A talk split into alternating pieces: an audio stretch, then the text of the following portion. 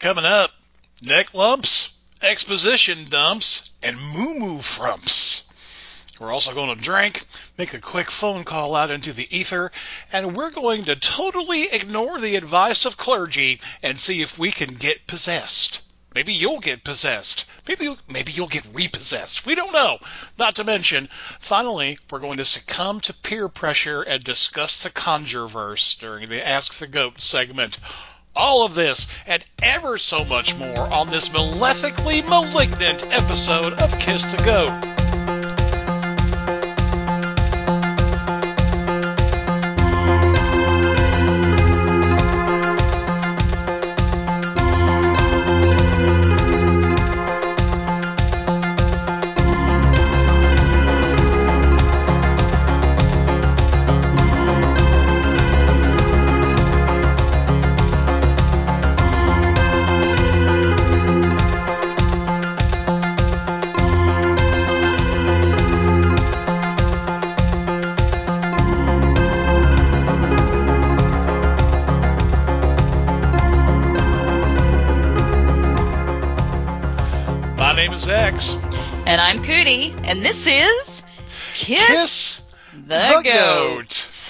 Surprisingly heavy and annoyingly creaky doors to the online shrine to satanic cinema have once again swung open wide.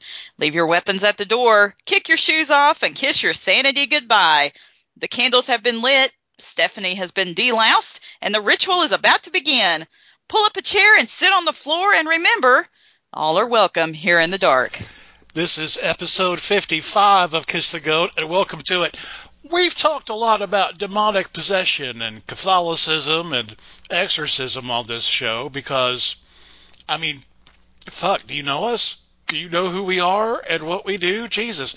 God's damn. But folks, welcome to the show. This particular episode is going to be a little bit different hmm Tell them why. because it's our show and we can do what we want. Well, yeah, but tell them why. What makes this episode different from all other episodes? Because this is my birthday episode. That's right.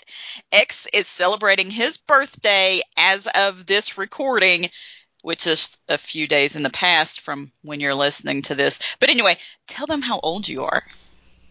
No. On, tell them how old you are. No, what the fuck is this? Like some kind of horrible office party where we just get a sheet cake from the Publix and decorate the conference room with a bunch of black balloons that say over the hill or you're going to die soon or chomp that grave dirt with your discount false teeth, motherfucker. All right, fine. You don't have to tell the people that you're 52 years old now. God damn it, woman. Fine. I'm 52 years old. Are you happy now? Well, I'm happy we decided that for this episode you get to pick any movie you wanted. Well, it's a gift to me. I can't guarantee it's going to be a good thing for anybody else. On this episode of KTG, we are going to look at a possession movie of a different kind with the pseudo Native American horror movie William Girdler's The Manitou. Look, I enjoyed this weird fucking movie, and guess what? I'm old, so I don't give a shit what anybody else thinks. You know, I think Stephanie said she was going to make you a birthday cake. Oh, great. Yeah, let the feral girl who lives on our fucking cellar into the kitchen. Let her work an oven. Great idea. Honestly, though, you know, a chocolate cake sounds good. I would like that. That seems nice. Yeah? I mean, I probably wouldn't eat all of it because it's too rich for an old fucker, but, you know, a nice, just three layer chocolate cake, that I, I would accept that. Oh, I think that's sweet, Grandpa. What? Well, I mean, we do have two grandbabies. It doesn't mean you get to call me grandpa. Fuck. Well, before we get into X's birthday celebration, let's get into something else. It is time for the Devil in the Details, our roundup of snippets of Satan stuff. This episode's story takes two of the things we love to talk about, horror movies and the devil, and smashes them together into one big bologna and potato chip sandwich. Ooh, you would eat that? Oh, on white bread. Moist, close to molding white bread That's gross. with mayonnaise. That's nasty. Well, there seems to be an outbreak of demon possession in the Philippines, and according to Father Ronnie Ablong, it might be Ablong. It looks like Ablong. It's, I don't know. Anyway, Father Ronnie, uh, he says that some of the possessions can be attributed to watching horror movies. Yeah, Ablong has been conducting exorcisms in the Philippines since at least 2018. Uh, he insisted in the investigation of students at a school in Siquijor, I think is how you pronounce that, all of whom seemed to display symptoms of demonic possession. To Ablong's credit, he said at the time that there was not enough proof to definitively blame Satan for the behavior of the students, who seemed to be easily agitated when not in a trance state. Oh, it just, it just sounds like puberty. right? That just sounds like somebody didn't get to watch episodes of Daria when they were young. Boo fucking oh. Ablong said that living in sin or practicing occult rituals could lead to individuals being possessed. Oh, we're When- fucked. I know, right? When Ablong took over a parish in Dumaguete, Dumaguete. y'all bear with me. Yeah, I don't know these Philippine names. don't know how to say words. Anyway, when he took over this parish, he was immediately presented with a woman who was allegedly possessed by Satan. The woman admitted that she had cast a spell on somebody and that her family had a tradition of practicing witchcraft. She must have also come from a tradition of watching American horror movies. Here's part of a Facebook post Ablong wrote in March 2021. I have been exorcising a young woman for many weeks now.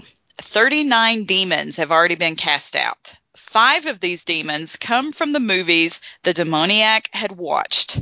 The names of the demons are either the primary or secondary characters of these movies. Oh boy.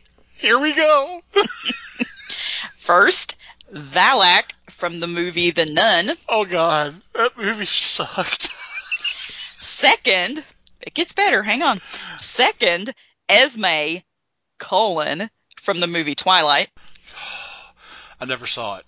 I never saw Twilight because I respect my filthy self far too much to subject myself to that kind of madness. Third, Sylvia Ganush from the movie Drag Me to Hell. Oh, the old woman who tried to kill the blonde girl with office supplies in the car.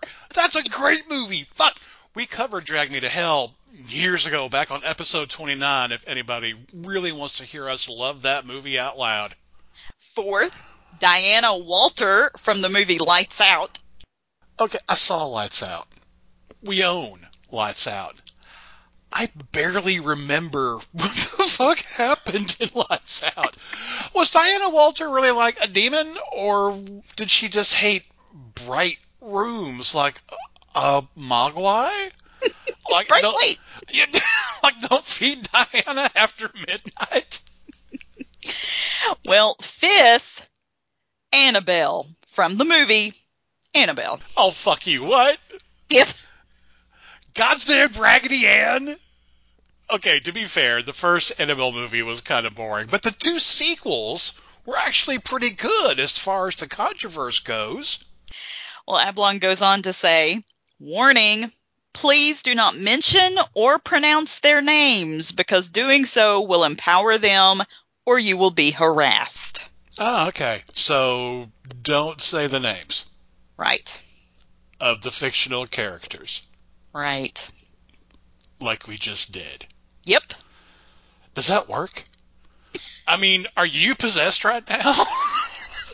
are any of our acolytes possessed right now after that? Can we do that with other non existent characters? I don't know. Pazuzu. I mean, maybe we should exercise some caution. Damien Thorn. Okay, we get it. Casper. Perfect. What if we're liable now, X? what if somebody says they're going to sue us because they got possessed by, I, I don't know, fucking Frankenhooker because they heard us say their name? Fuck litigation. Let them go to the Philippines and let Rabbi name drop work on him. It's Father Ablong. What the fuck ever. Well, Father Ablong says he wants to warn everyone of the certain danger of patronizing horror films or films that deal with magic and witchcraft, and that no one is possessed overnight. Possession is the result of opening a lot of doors to the devil, These doors include occultism, divination, necromancy, magic, sorcery slash witchcraft, etc., and living a habitual life of mortal sin. Necromancy, huh? hmm You know, the only person that I've ever seen attempt to bring something back from the dead was a devout Christian. Yeah, how'd that work out for him? It did not work at all. Well, I mean, isn't Christianity sort of based on necromancy? I mean, Jesus did allegedly come back from the dead. well, yeah, but I mean, I never read about anyone using hoodoo to beckon him from the back of beyond. I mean, he just sort of showed up three days after the crucifixion. He was like the guy who finally comes to the party when it's winding down and he's sort of pissy about it. He's like, come on, man, the night's young. Yeah, that asshole. Well, I couldn't find any videos online of Father Ablong doing long, extended exorcism rituals or whapping people on the back of their heads with a Blu-ray copy of Rosemary's Baby, but I just can't get behind him claiming he was trying to cast fictional demons out of a woman. That would be like if I was convinced that I was a professional musician because I was possessed by the spirits of Jimi Hendrix, Kurt Cobain, and Lawrence Welk. Shit. If you said Lawrence Welk was a demon, I'd probably fucking believe it. Regardless, the fact that Father Ablong says the subject of his exorcism was possessed by a character from Twilight, fucking Twilight, is she Team Edward? I mean, does her piss sparkle? I don't know, but t- to me, that indicates that the woman has an overactive imagination and maybe some mental issues that could be lessened with psychiatric help. Look, we got to give our standard warning here. Remember, guys, exorcists are everywhere. Remain vigilant. Don't get suckered by these sick fuckers. It's about spectacle, it's about control, and it's about money. Your money. I mean, I'm sure Father Ablong thinks he's doing a good thing. Yeah, I'm not convinced it's the right thing. Hey, why are all the candles in the shrine birthday candles? Well, because it's your birthday and we want you to have fun. Okay, you're freaking me out right now. Hey, Stephanie set all this up. Aren't you pleased? Are you not entertained? Well, I mean, that's sweet and all, but I'll feel better when we get to talk about this episode's movie, which is a gigantic pile of mishmash and mumbo jumbo that I have loved for decades. Well, then, get ready to groove on your birthday present. Shh, it's movie time.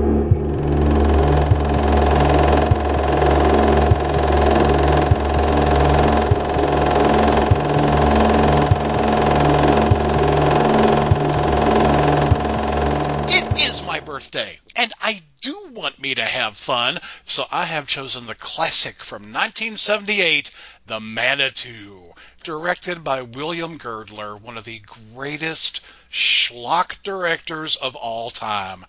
Girdler directed the classic nature run amok movies Grizzly and Day of the Animals. He was a Kentucky boy, much like myself, I could probably talk about Girdler more than anybody would care to listen to. Yeah, if you could keep from stumbling over his name. I mean, Girdler, that's kind of a hard thing to say. It almost sounds like you've messed it up in the middle of it. It's especially hard when you're half lit. Girdler. Girdler. Girdler. Girdler. Girdler. Anyway, the Manitou stars, of all people, Tony fucking Curtis, as a charlatan reader of tarot cards who finds himself sucked into the metaphysical madness when one of his ex-lovers finds herself in the hospital with a ginormous mass on her neck. Michael Ansara shows up as the Native American shaman who winds up being the last best hope for the woman with the mass behind her head. Isn't that an old Smith song? The girl with the mass on her neck. Behind the throbbing there lies a thunderous desire for exorcism. Okay, you can stop now. That was my Morrissey. Do you like that? That was, that was drunk Morrissey. It's fine. Just, I mean, just don't do it again. Let's get into the Manitou in all of its 1970s glory. We start off in a hospital, and doctors are looking at the x-rays of the lump on the woman's neck, and it's growing, what was it, like 7.3 millimeters per hour? Yes, something ridiculous. And they, they're like, It looks like a fetus. What? There's yeah, they're fucking stuck in the office where they're looking at the X-rays. One of the doctors finds a he's looking at like this pregnancy chart on the wall. Like here's how babies work from zero to whatever it is, 38 weeks, and he's like. it's the like, size of a bean. It's the size of an avocado. Oh, it's Right. the size of a cantaloupe. oh my god. so they're looking at each other. and They're like, hmm, could this possibly be a neck pregnancy? So then we cut to Tony Curtis. Tony Curtis's character's name is Harry Erskine.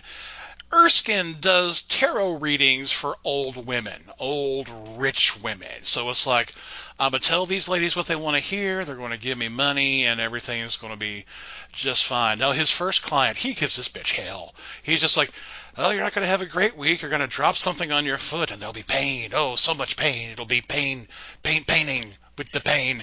And then you're going to get cheated during your weekly bridge game. And then on Thursday, mm, you're going to have gas. You're going to have ended. You're going to be farting up a storm. It's going to be terrible. That's kind of like the producers, It's right? He's just smoozing all these old women to get their money. It's a lot like the producers. And before this woman leaves, uh, she demands that Erskine give her her mystic motto. And I have to say, this line of dialogue is one of my favorite pieces of dialogue for, for Guard well the pips. guard well the pips, and the fruit shall grow without let. And it's so cheesy, even he can't remember how it goes 10 seconds after he fucking said it. But that is, to me, one of the finest pieces of American writing I've ever heard in my life. It's good sage life advice, man. It is. Guard your fucking pips. If you're going to have a mystic motto, It should be that. you can't do much better than guard well the pips. Oh, if only he'd said that to Gladys Nutt. Um, when the woman leaves, Curtis rips the fake mustache off of his face, kind of slaps it onto a pole, goes into his living room, turns on some shitty instrumental disco music, and pours a beer into a wine glass and just sits down for a luxurious evening of bachelorhood. You want to Well, talk? it was the champagne of beers. I couldn't tell what it was because it was one of those old steel cans with the pull tabs. Well, I mean, it was that gold with the fucking red font. I'm pretty sure that was a. I hope it was. I hope it was a Miller High Life because that man deserved to have a champagne of beers after dealing with Mrs. What's Her Face with the bad moo moo and the terrible hair who gave him a lot of money hoping she could kiss him on the face lips. Mm-hmm. So anyway, while he's while Tony Curtis is enjoying his fine wine glass full of Pilsner, he gets a phone call from Tumor Girl. Her, it's Karen. Her name's Karen, and she's played by was that Susan Strasberg? I don't know. She had pretty hair though. She had very pretty, very pretty hair. I just it was Susan Strasberg. I wish that sh Susan Strasberg she wasn't wearing. okay, it's understandable why. Okay, because she's got a fucking fist on her neck. Okay. Oh, is that why? I thought it was just because it was the 70s. Well, that too, but I mean, now it serves two purposes. First of all, she it's this horrible orange, sort of silky ascot scarf, and she wears it a lot. So I think Oh, it's well, it was attached to her blouse though. Do you remember when that was a thing? When blouses had this weird long scarf thing attached and you would have to like tie it up why would you do that to clothes? uh, because the 70s. Oh my god. But yeah, no, it was totally attached to the the shirt. It was the same color. It was like this salmon. I'm sure it was rayon from Hell to Breakfast. but yeah, it had it had like an attached neck scarf thingy. I totally did not pick up on that because I was too busy wondering about, you know, the fucking rock on the back of her neck that kept growing and growing. Women's clothing, man. Shoo, that's awful. Apparently, Tumor Girl, Karen, and Harry Erskine used to have a thing. And so he meets her in a park uh, a San Francisco park, which has like a nice Buddha statue and kind of a It's a really pretty park. It's really, really pretty. So she tells him about the tumor on her neck and that they've got surgery scheduled. And he's like, don't worry about it. Everything's going to be fine. So they take about, Jesus Christ, it felt like they took seven days Yeah. to rekindle their relationship, which ended up with them getting out of a cab in front of Harry Erskine's place. Is, of course, come on up for a drink. Uh, come on How and about another beer? yeah. Are you okay? Are you okay to drive home? You know, whatever. While he's up there with uh, Karen, he says, "You know what? Let's go ahead and just do a spread. Let's do a read on your um, upcoming surgery." And then he immediately regrets it. It was a bad idea because he does not even a full Celtic cross, just a five card spread. Mhm. But I remember seeing uh, the devil card. He pulled the tower He pulled the tower and the devil. and topped it all off with Death. death. The There was death another card. card. What else did he pull? The Tower of the Devil. Another major arcana card. Yeah, where was the minor arcana in his readings? I wasn't in that one, that's for sure. He had the full deck though. But the funniest thing was he pulled all of those cards um, direct, and then he was like, "Oh no no no, that was just that that one doesn't count. That was practice or some, some shit." And then he shuffles them again. He's like, "I know I know. You've got to cut the cards." So she cuts them, and then he pulls the same exact cards again in reverse. Which you gotta think just cancels out the original spread. You got to think that's a bad fucking day. I It's would a- stay in the fucking house. Be like, nope, Be I'm like- under the covers. Yeah, we are rescheduling this surgery because fuck it, no. This is Fuck it, not no. not great. So, uh, being a gentleman, Harry Erskine kind of puts her to bed on a pallet on the floor in front of the fireplace while he sleeps on the couch. But while she's asleep, Karen, the tumor girl, starts muttering something in a foreign language. And Harry's done that? Oh yeah. Have I said fucking panna witchy salatu? No, thankfully. I think I'd kick you in the ribs and tell you to take it back. because that's the phrase Karen says in her sleep is panna witchy salatu, which just sounds like something you'd say in a Scooby Doo episode to make the secret panel open. It does. The next day, Erskine drops her off for surgery, and he's like, I got nothing to do. I can wait. And she's like, No, that's fine. You've got a client. What would Mrs. Hertz do without you? Mrs. Hertz. Oh, she she also has a bad day. Now, She's great though. This had this had like I don't know, it had like Exorcist three feels this scene with Mrs. Hertz. Okay, I want to I want to get to that, but I need to jump back because while Erskine's waiting for Mrs. Hertz to show up, they're trying to do the operation in the hospital, and they've got Karen knocked out, and they've got everything covered up except that lump on her neck. Karen's in the operating theater. The doctor's there. He's about to cut into her neck, and right as he's about to start slicing, she wakes up, and the surgeon with the scalpel in his hand, you can tell he's not intending to do this, like something else is making him pull the scalpel towards his fist. It's against It's his will. Mind Power. Yeah, it's, it's damn it, it is Marvin Mind Power. So he cuts himself on the back of the wrist, and then you know that's going to stop any operation because that's cross contamination. So Karen's back in her hospital room. No surgery was done. She still got that thing on the back of her neck That just keeps getting bigger.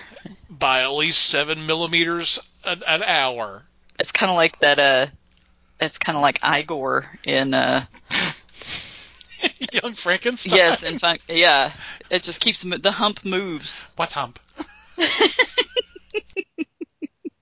okay, so now we get to Harry Erskine and Mrs. Hertz, and you were so happy. Just you want to take the lead on this part? I was. I fucking love this scene because Mrs. Hertz is just this bitter, grumpy old woman who's she's she's like she's kind of like the quintessential Jewish mother, right?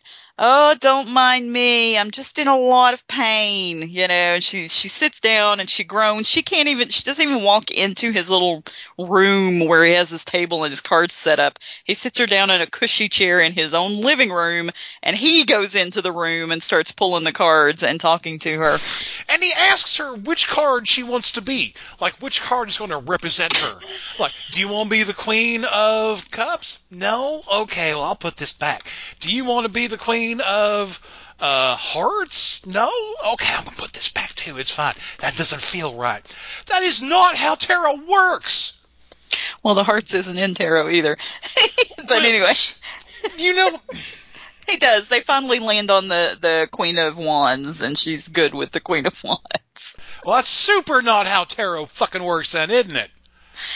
But in the middle of this fucking reading, she starts chanting Pana Witchy Salitu. And she jumps up and fuck the cane she came in with.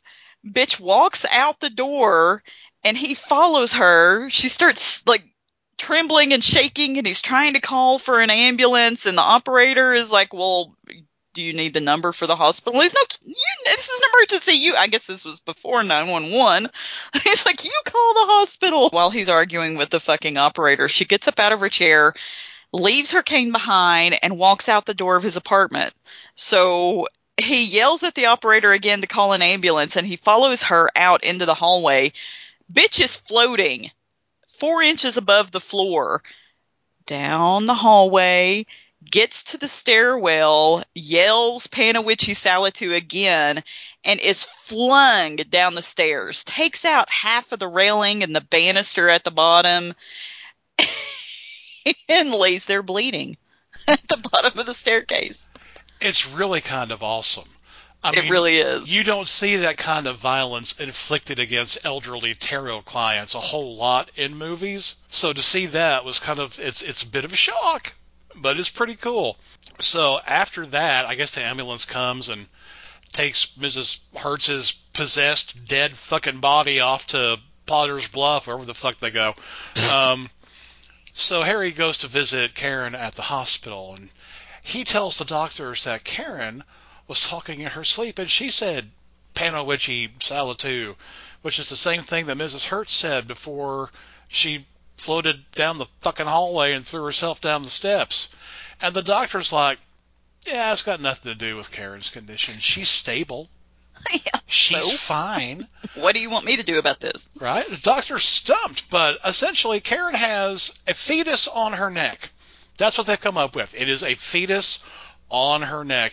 And Erskine says maybe Karen's condition and why the operation to try to get the, the fetus off of her neck was because of mind control. maybe someone is transmitting signals into Karen's head brain that makes He actually said transmitting signals.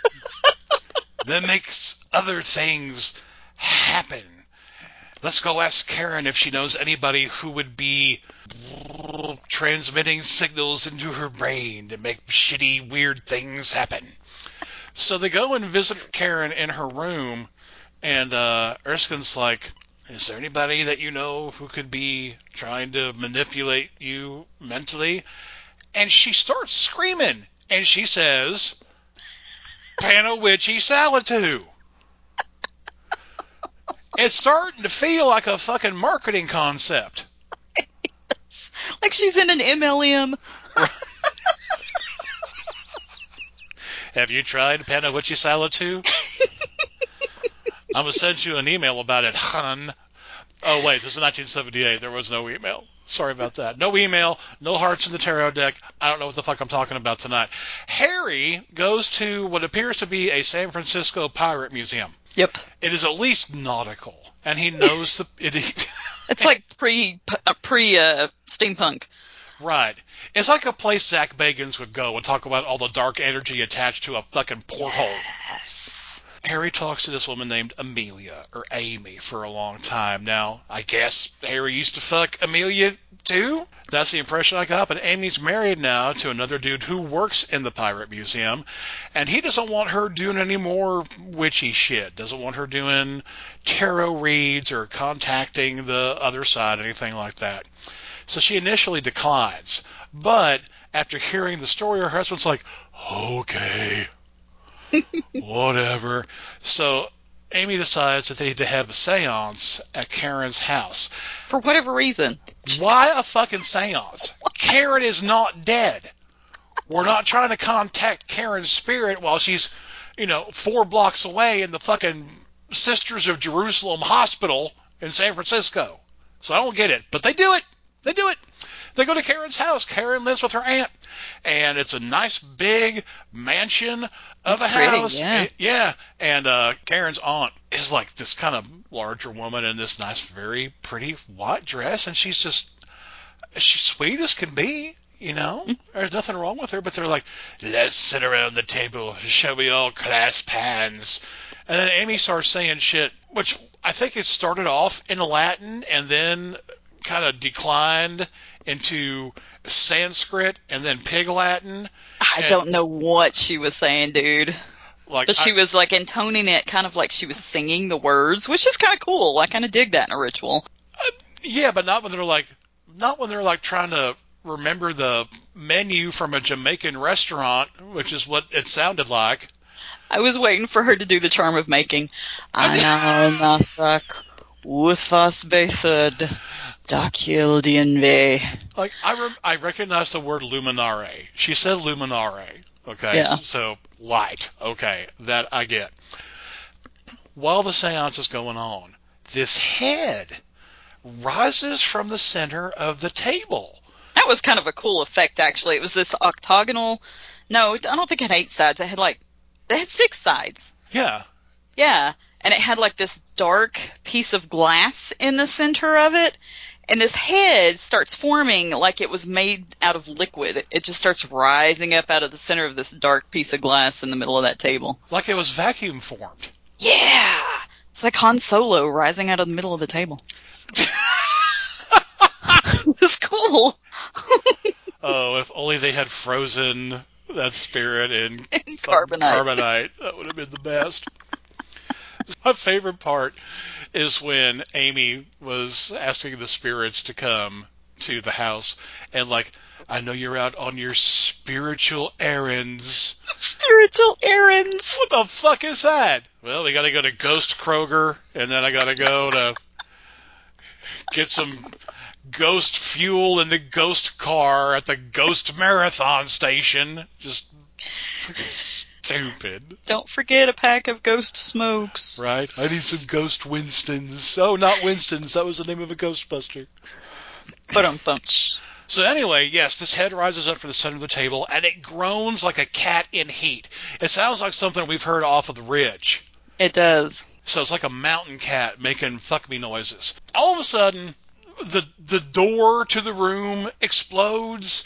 And yeah, but the- doesn't the aunt shout Panowitchy Salatu Oh, during she- this scene? You're right. The aunt screams. Yeah. Panowichi Salatu, and the door explodes, and the table explodes, and the chandelier spins, and there's wind for no fucking reason, and none of it ends until uh, Harry turns the lights back on, and then Amy comes up with the amazing concept that it might be black magic. Karen's aunt says the thing that came through the table looked like a wooden Indian. Erskine says it reminded him of, of a medicine man. Now, when they go back and talk to the doctor, well, no, he actually apparently already got this knowledge, but he tells everybody that the doctor says Karen's going to die if they remove the neck baby. The neck baby. So they do some research and they come across the term Manitou. Hey, it's the title. Manitou means immortal spirit. So when we extrapolate everything down and kind of push it into, you know, a large tumor-sized ball, what that means is that Karen is going to give birth to a Native American, an ancient Native American from her neck. It's such a leap. It's a huge leap. It looks like a wooden Indian outside of a general store from when I was a kid. Oh, it must be a medicine man. Oh, look, it's an ancient medicine man who's going to be born through her neck.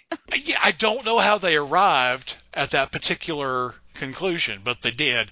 So they go to meet the guy who wrote the book that they got that Manitou information from, and his name is Dr. Snow, and it's Burgess Meredith with a Van Dyke mustache.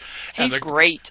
Well, that anthropologist is great. Well, the great thing about Mer- Meredith's performance in this movie is I don't think he remembered his lines half the time. He was making shit up. Just totally off the cuff. Making shit up until he could come up with what the script said because he'd be looking like a shelf of books and he'd be like, well, I think according to Indian legend, this is all such a mess. Yep. I really need to clean this up. Oh, and according to ancient legend, and just, just fumbling his way through the entire performance. It was fucking hilarious. Dr. Snow says that there are precedents for what's happening to Karen and Hanek, but they're only legendary. And he says if that there is an ancient Native American spirit inside of the big lump on her neck, then quote, you do have one hell of a problem. He tells them they need to find a medicine man to fight the ancient medicine man, and it reminds me of that show. What's the name of that show? Where it's got that woman and the cop, the ex-cop, and they go in and they investigate these families, and she's always like, "You need a team of shamans it's the and dead a files. priest." The dead files. It's like you need the most ridiculous thing. so Tony Curtis sets off on this quest to find a fucking Native American medicine man. Like the fuck. It takes him all the way to South Dakota. I love. I just jump in? I fucking love the Dead Files. I love Amy Allen so much. She makes the greatest faces when she's doing shit. And you're right. When she meets a family, she's always like, "You need to find 18 Celtic topless dancers." They need to come in carrying sparklers and a two liter bottle of ginger ale. They need to shoot that ginger ale up and down your steps, and then they need to light a fire in your sink with charcoal lighter fluid and about 18 pounds of sage. And if you can't do that, you gotta fucking move. Get the fuck out. That's the entire show. Yep. Oh, it's so great. I love that. Anyway, yes, Harry goes to South Dakota and he's been looking for a medicine man, and at least five of them have turned him down because that's a dumb fucking request. But he meets one dude named John Singing Rock. Not played by a Native American actor. Nope, it's Michael Ansara. He was from Lebanese descent. But again, looks like an Indian maybe. If you are a white American, that's Who doesn't know the difference. Kind of how that works. The doctor doesn't want to bring a shaman into the hospital at all. But meanwhile, there's another operation going uh, with Karen, and they are decided to use what's called an optical laser. It's a laser beam. I don't know what an optical laser is. I guess that means you can see it. I guess so. It's the machine that goes bing. It is some some machine that goes because all of a sudden an alarm goes off. They the doctor and Harry run downstairs and the laser's going fucking nuts. Do you remember that one scene in Logan's Run where Farrah Fawcett puts Michael York under the lasers to do plastic surgery at the New U shop? Yes. It's exactly like that. lasers just turning around and spinning and aiming at people and going nuts and hitting equipment and leaving black skid marks against the wall. It's just like that. It's great. After that, after they finally shut the power down and kill the laser, they go in there and talk to Karen, who is cowering in a corner while all this shit's going on. She tells the doctor that the thing on her neck says they must not touch him because he's in pain and he will kill you all. Now, here's another amazing extrapolation from the information that we have been given. They x rayed the hell out of the tumor. The doctor says that the x rays kill cells. So, in a fetus, if you kill one cell with an x ray, you could be getting rid of an arm or a leg or something like that that the fetus needs. But since they x-rayed that tumor from hell to breakfast, they've apparently turned it into a monster. They turned it mean with x-rays. Yep. They mutated the neck fetus. That's a long fucking stretch. That is a way to go, y'all. Eh, So Erskine's in North Dakota, South Dakota, East Dakota at some reservation. he finds John Singing Rock, the not Indian performer, playing an Indian again. Because remember, Michael Ansara back in the day played the title role in the Cochise TV series. So he'd made a career out of playing Native Americans when he was clearly from Middle Eastern descent. John Singing Rock says, yeah, he might be able to fight this thing off, but there's such an entity called the Gitchy Manitou. Gitchy. get you. Gitchy. Gitchy. Gonna get you, Manitou. Gitchy Manitou. And he's the spirit of a great medicine man. He compares him to Jesus Christ. Yes. Like your Jesus or your Jehovah. Thanks, dude. Yep. The Manitou that is inside Karen's neck is almost like fourth or fifth reincarnation. Yep. Now, once it hits eight reincarnations, its spirit can join with the Gitchy Manitou and become like super Gitchy, goomy Manitou. I'm not sure how this works. Oh no, it's like steps to Nirvana, right? He's like the Buddha. Trying to get there. John Singing Rock says he will do it if Erskine d- donates $100,000 to the Indian Education Foundation. Erskine goes, What about you? And John Singing Rock goes, I could use some tobacco. I'm running, I'm low. So that's it. So John Singing Rock comes to the big city and he's in Karen's hospital room and he's like, well, this is kind of fucked. so he puts a circle of sand down around Karen's bed and he's all like, Sand and something else. There are two levels there. One is white and one is red. I think they're both. got- it could be think so? sand and salt, but I think they're both sand Okay. because they never mentioned a salt circle. Yeah. My issue with this entire scene is that it's not really a circle. They Nope. they don't move Karen's bed away from the wall, so he can't get behind it. So it's like three quarters of a circle, and then a baseboard. Yep. And he doesn't even land the baseboard. No, he just lets It's that not shit a full circle. And then he starts he starts tapping these sticks or bones together, and he's just like, uh, "Please help I think me." they're like kind of like rattles. They're kind of like ritual rattles. So, are they bones or sticks? Yes. Okay, that's fair. While John Singing Rock is doing the tapping the bone stick rattle ritual, Karen opens her eyes. John Singing Rock's like, "What is your name? What is your name?" The spirit that is on her neck, it is named Misquamacus. Misquamacus. Harry Erskine continually calls it the Mixmaster. he calls it the Mixmaster, and it's so fucking funny because it's totally something we would do. Misquamacus is the greatest medicine man of all time, and he wants revenge against the white man for stealing his land and killing his people, and Misquamacus wants revenge against John Singing Rock for working for the white man to get him up out of this white woman's neck. There's a lot to unpack here, and I'm not equipped to do it. Right.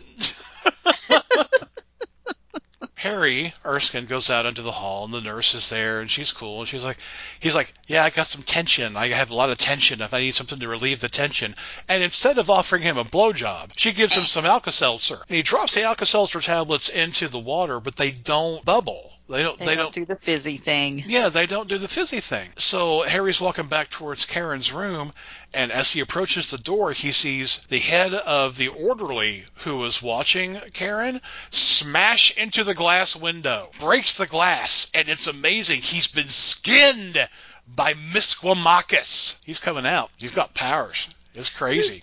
John Singing Rock calls upon all the other Manitous to keep Misquamacus in the circle. Now, this, here's the thing. Everything has a Manitou. People have Manitous. They're spirits. Animals have Manitous. But so do inanimate objects. Like, I don't know, look to your right. I'm looking to my right. Here's an empty beer bottle. It's got a Manitou. Here's here's here's a bug zapper light. It's got a Manitou. Everything has a Manitou. I don't know if this is actually part of Native American belief because I didn't look it up. I probably could have. Misquamacus is actually rising up out of Karen's back. Now, John Singing Rock's calling in elemental spirits. He's like the wind Manitou and the stone Manitou and the mountain Manitou. He's calling all of them to try to keep Misquamacus inside of this three quarter circle around Karen's bed. But Misquamacus pops up out of her back. And this is actually a great bit of practical effects. It's really kind of gross because you see his hand punch through her skin first, and then his head starts coming out. And at this point, people who know will know, but Misquamacus is played by Felix Silla, who also played Twiki the Robot in the Buck Rogers and the 25th Century TV show. Oh. People say you don't learn nothing from listening to this fucking show. I got trivia out the butt. He uh he punches his way through her back skin. Yeah. It's just kind of like me eating Kentucky Fried Chicken. And he's like three feet tall. He's like a fucking hobbit with a six pack. Dude He is is- ripped from hell to breakfast. He is a tiny, tiny ancient medicine man. Yes, he is. And when he comes out of Karen's back and starts, you know, he's trapped inside the circle because John Singing Rock has called on every Manitou he can fucking think of to keep Misquamacus inside the sacred area. If you look real close, he's got a big fucking butt. He does, and he's got a big fucking brow too. Like He- he's just overly developed forehead. Just mono brow and mono ass. Just Yep. blah. It's just right. You can't not see it. Once you know, you know. He's got like this Kardashian ass to him. It's crazy. Misquamacus at this point is not strong enough to break the circle, and John Singing Rocks are like, well, I called in the Manitous of uh, a bush and Mountain, river, mountain, wind, river, wind, an empty Big Mac container, this office chair. a vehicle. and somehow Karen's still alive. Yeah. And I'm not really sure how this is, is, is happening because if I had an entire human being, you know, pop its way out of my back skin, I would probably be dead. It's like a really big zit. It's a four fucking foot tall zit. Yeah. I'm amazed that she's still alive. Curtis, I mean, Harry Erskine, excuse me, he wants to call the cops. But John Singing Rock says, well, don't do that because guess what? Guns have manitous. and Misquamacus will take the gun manit the gunitous and turn them against the police, and they will kill themselves with their own weapons. So that's not going to work. Misquamacus, of course, is trying to build his power and get all puffed up. The orderly that he skinned, for some reason, is still in Karen's room. They ain't moved him. Mm-hmm. There's another orderly who's about as useful as the cops outside the Godfather store in the first movie. Misquamacus makes the dead orderly's body rise up and attack the living orderly who's asleep in a chair outside of the hospital room. And he's growling like a fucking Fulci zombie. It's great. Uh, he is stopped by John Singing Rock, but then Misquamacus, through Karen, says that he's going to destroy everybody, all the people. And he breaks that circle of sand, potentially sand and salt, whatever, but he breaks the circle with mind bullets. He uses telekinesis to just break that circle and start walking through it. And then Misquamacus summons up one of the most evil Indian demons that you can think of, and it's called the Lizard of the Trees. And really what it is is a superimposed Gila monster Yep. coming right out of Misquamacus's groinal area through the circle, and the lizard bites the doctor on the hand, and it's apparently real because his hand is bleeding, and the orderly's like, we need to get bandages and, I don't know, a tourniquet? Why do you... Fucker, no. He didn't bite the hand off. He just bit it. You don't need a tourniquet. What is your fucking problem? When Harry Erskine goes back upstairs after seeing, I guess, making sure that they didn't put a tourniquet on the doctor's hand because that's ridiculous, the entire floor that Karen is on has been turned into like an ice cave. It's awesome. There's like giant icicles hanging from the ceiling and shit. and the nurse that was behind the, the the station is frozen solid and she's like got one hand up and the phone in the other hand she's just frozen and it's really kind of cool inside karen's room there's John Singing Rock, and he tells Harry Erskine, Well, I tried to stop Misquamacus, but he hit me in the face with a bunch of surgical instruments. I am Yep. bleed. I am bleeding now, and now I don't know what the hell I'm going to do. The demon that created the ice capades on the hospital floor was called. Is that the Star Beast? It was the spirit of the north wind. And while they're walking through the hallway to get to the elevator to take care of John Singing Rock, Misquamacus attack or Misquam whatever short Indian- Mixmaster. Mixmaster attacks and blows him against the wall. And there's snow and there's ice and there's snowballs and maybe a Yeti Manitou. I don't even know how that works. but It all ends when Harry Erskine throws a fucking IBM typewriter at Misquamacus and it explodes. Through a typewriter, and he exploded. Typewriters don't explode. Everything exploded in the 70s. We've had this discussion. This this is not a gasoline powered typewriter. I don't think there was ever such a thing. I could be wrong. Maybe, maybe, maybe I'm wrong. So while they're in the office taking care of John Singing Rock, there's kind of an earthquake. Like everything kind of rumbles and shifts, and people fall down. Like the Enterprise just got hit by a proton torpedo. Yeah, it was the great though, dude. You could like see the floor twisting and bending.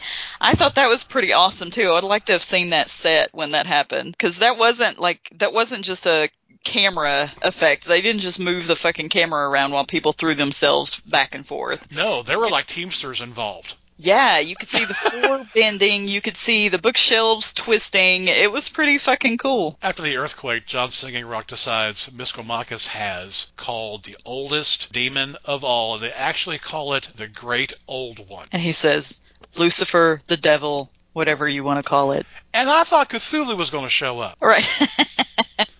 You don't call somebody a Great Old One and they don't have tentacles. That's just that comes with it. There are older and fouler things in the deep places of the earth. Gods. So the Great Old One's on its way, and Erskine says, Hey, there's a lot of big fucking 70s computer equipment in this hospital, isn't there?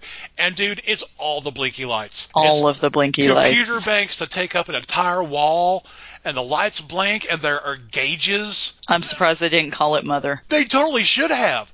But apparently, there's that shit all over the hospital. Erskine's idea is we will turn on all these big fucking computers at the same time, which are apparently on 220 or 240, 220, 240, whatever it takes. They are on a larger power supply. We'll turn them all on at the same time, and then, John Singing Rock, you can direct the machine Manitous Yep. to mess up Misquamacus. So many M's in what I just said. But it's an, it's an idea that's so crazy, it just might work.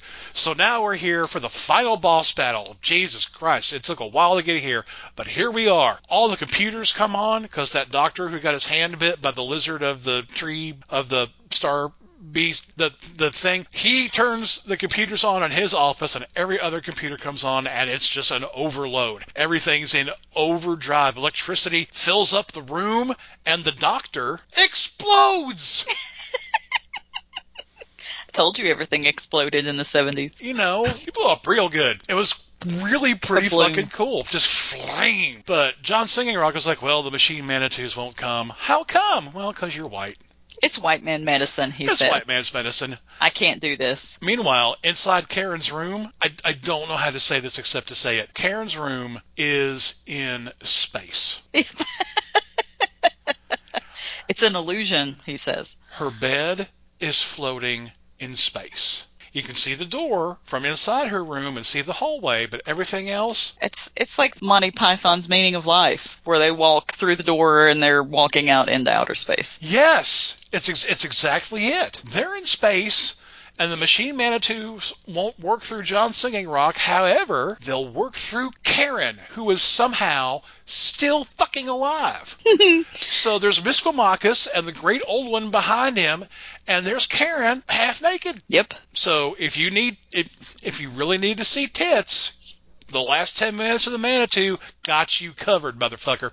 You are good.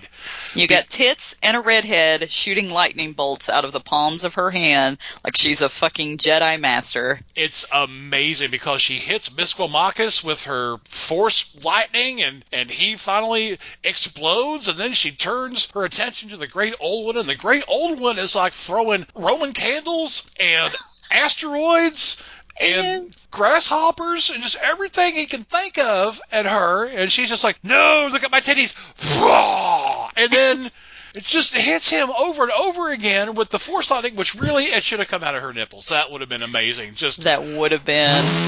you know, just uh, like, oh damn, I killed the great old one with my tits. And I think this scene is great for a couple of reasons. For one, Satan looks like Sauron. He does. He's just this great, glowing, psychedelic, red looking eye form out in space. And for two, the repetition. She makes the same face and the same hand motions every time she shoots her Sith powers at him and lightning bolts fly at him.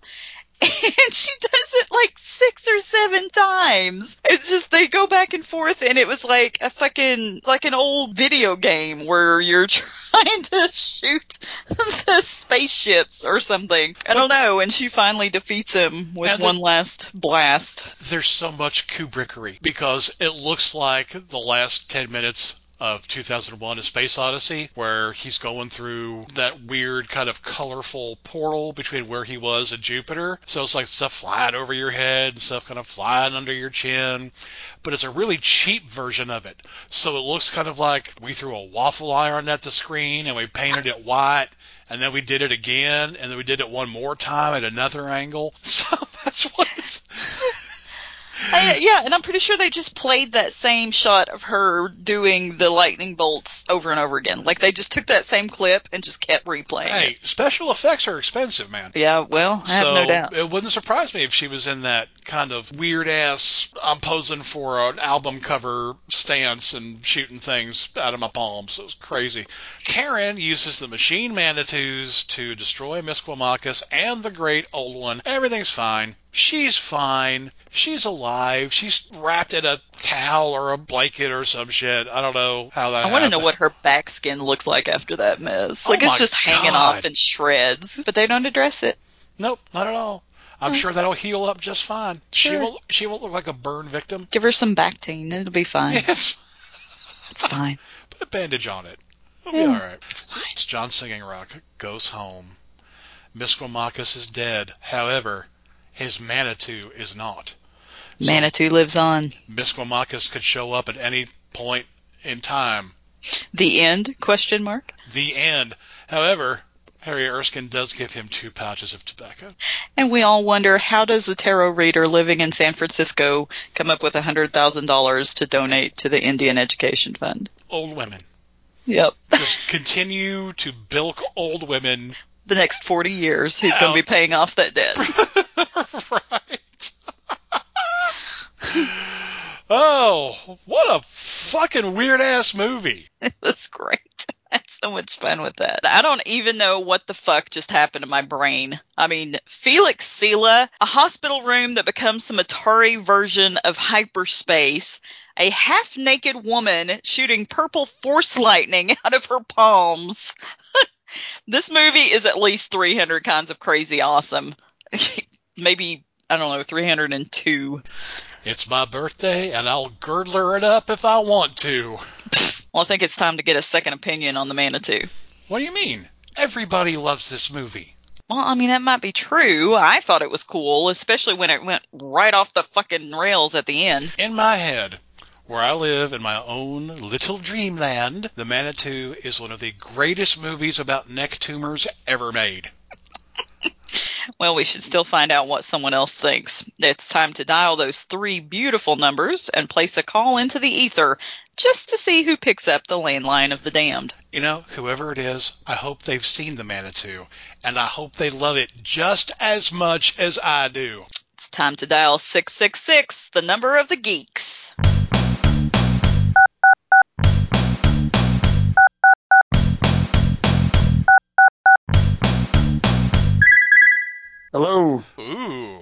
That's very sexy and all FM radio and shit. Uh, Um, are you are, are your parts tingling downstairs? You know, it's cold down here, by the way. You know. my God. On the line with us right now is the co-host of Cinema Beef Podcast, and he's on two drink minimum commentaries. He's got a new Legion Patreon show called Blood from the Core. Mr. Gary Hill is with us right now. Hello, sir. Hey. Yeah. Uh, I got my par I got my park on, man. It's cold in hell today, man. That's all I'll say about that one. Has hell frozen over, Gary? hell has indeed frozen over. You know, well, for, from what I watched anyway, it, it, it can freeze over. It's just that one floor, though. So, well, It's it's, just- it's isolated. That's just some good climate control right there. it's just it's just when the Star Beast showed up and froze everything out. Fuck Star Beast. me. So what'd you think See, of he, he got the. Oh, I'm sorry. He got the freezing game like Hoax in 976 Evil, where you know, he freezes the whole house and the land around it. You know.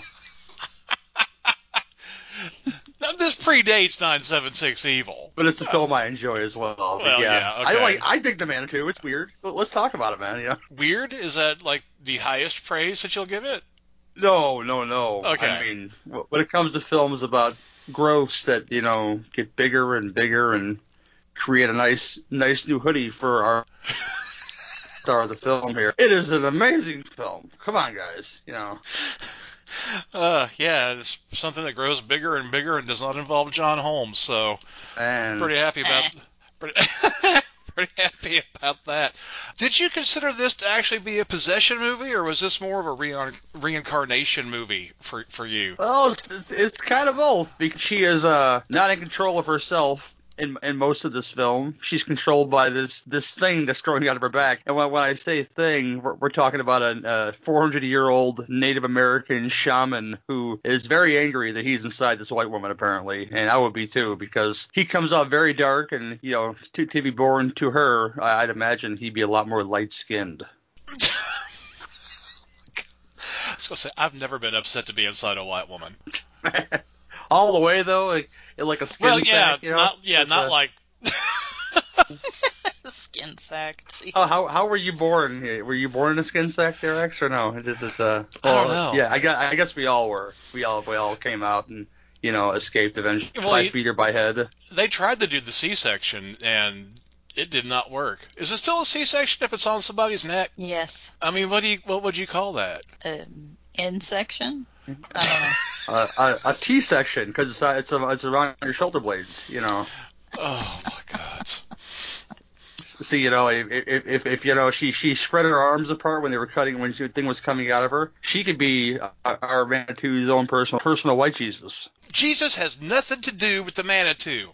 John Singing Rock says that 900 times. He even uses the phrase "your Christian God," which I happen to think is one of the greatest overused phrases in movies. This has nothing to do with your Christian God, you Earth people. And then and then Pinhead pops up and says, "Do I look like somebody who looks like who cares what God thinks?" He just Yeah. pops up out of nowhere. Oh man, if it had been Pinhead in her neck, that would have been a whole different movie. Is this Tony Curtis's greatest role? Oh well, that goes the bad news bears go to Japan to me, you know, but not really. Um, it, it is it, it is it is one of them because he's so outrageous and he's he's basically playing a huckster who's not a huckster. He seems like he knows the tarot game pretty well, you know, but he's like getting in there like uh like Mac like uh, Max Bialystock. I got the names right in the producers. Uh, Zero Oh my Mostel's God. character. Just like you know scamming old ladies, but not fucking them. I, I imagine he slammed a couple old ladies in his day, but um, uh, That's hold funny. me, hold me, sweetie, honey, you know, g- getting it in with his his magical robe on, and um, I made that exact same comparison. oh, that's nice. See, that's that's what we think of Lexi. but yeah, it, it's one of the better ones because he, he goes all in on it, especially towards our finale, and and he um has has to save uh the sacrificial white woman who's just kind of sleeping a lot in this movie. And letting uh, our small, large-butted friend tell her what to do, including uh, have the surgeon carve him himself in the arm, which is hilarious. he did have just a ginormous butt. he had he had that little person butt, and you know what? It's very rare to film, and I I, I know it was played by like two people, and for some reason I remember this thing looking like that thing in Elves. That was the one elf in the movie, Yeah, But- yeah. but it it looked it looked more like a mini Dan, mini Glenn Danzig, and I I, I kind of like yeah there he is. There's there's Mini Danzig just just hanging out with his butt out, and I doubt many little people actors, and one of them was uh Felix uh how- Sia Silla how, how do you pronounce his last name? I've always I've always said Scylla, so I Yeah. could I could be wrong. Yeah, but he's in this movie as as one of the Manitou doubles, and to have a little person butt hanging out and it's not pornography is pretty ballsy in my opinion. You know, That's just the that's just the Learning Channel now, isn't it? Or Discovery, whatever those well, people are on. Whatever those people are on. They're on Discovery Plus for all you to enjoy. exactly. You I know? was gonna say it's all the same network. I don't even know anymore why they're in different channels. What do you think Panawichi Salatu actually means?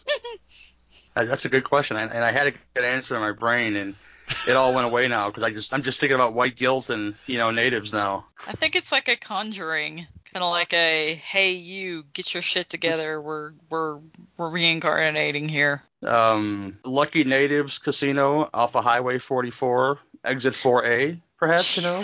I'm so, I, I'm sorry, but not sorry. I'm being so offensive. I'm just, I'm just so mesmerized by Burgess Meredith's beard in this movie. It's it's spectacular. I mean, I, I made a comment on, on Facebook. I was watching this movie, and yeah, well, you know, because they have good internet, they have good Wi-Fi in hell apparently, and he he looks like if Colonel Sanders invited you in for a nightcap, and.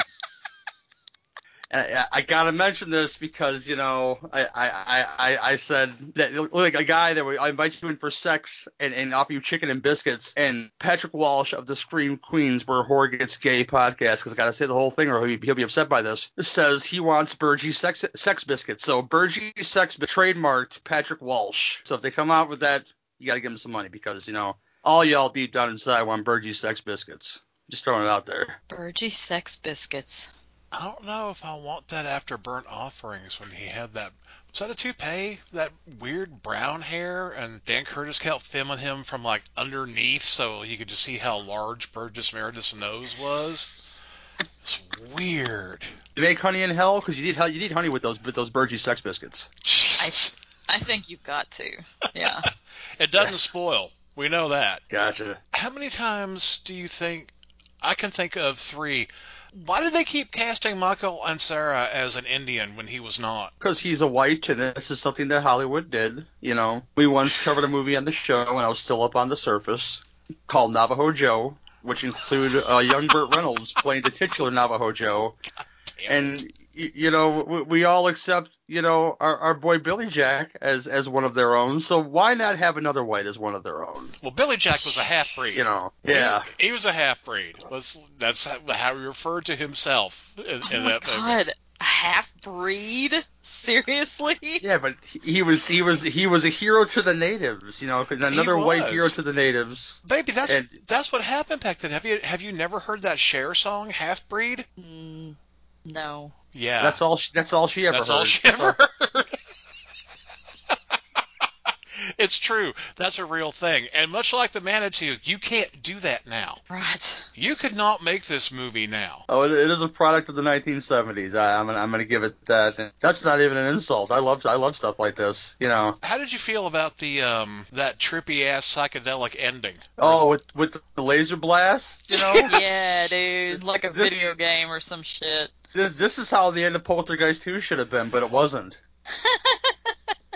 when they're going to the other side and they, they see the, the grandmother floating like an angel, yada yada yada. You know, and our, again, our, our actual Native American, you know, throws the spear in there for the white man to save the day again. That's remarkably accurate. I'm- it's true. It is true. That's hilarious. In, that- in that movie, he, he breathes that spiritual juju within Craig T. Nelson and imbues him with all the, the native power. I think that's kind of horseshit. I'm just gonna throw it out there right now. Just let the white man take the shit again, you know, just like you know, letting this supposed psychic, you know, who- who- when I, I, I when I say supposed, he and that's the thing. He, he has real skills in the movie. He's he's a real huckster, but you nobody believes this. But it is the '70s, so they believed anything in the '70s. You, you guys had S back in the day, didn't you? Or that was that? oh the yeah, 80s? yeah, yeah. Nope, that was the 70s. Thanks so much for bringing that back up. I'm sorry. But um, yeah, it, the, the the fact that you know that they're doing they're doing it again, and the fact that our Native American who just wants a hundred grand for his native school as payment, but he's going through all kinds of crazy shit, is um is is, is at the helm here. The white guy saving the day wor- works for me so well, but yeah, like you said, it, it wouldn't work now. But uh, the laser light show in the end, we're about to cover the Wiz on Cinema Beef, and when Lena Horne shows up in that movie, it makes Gary cry every time. I, I cry a little bit too when I see the Manitou just sitting in the stars, you know, just waiting, laughing a little bit, you know.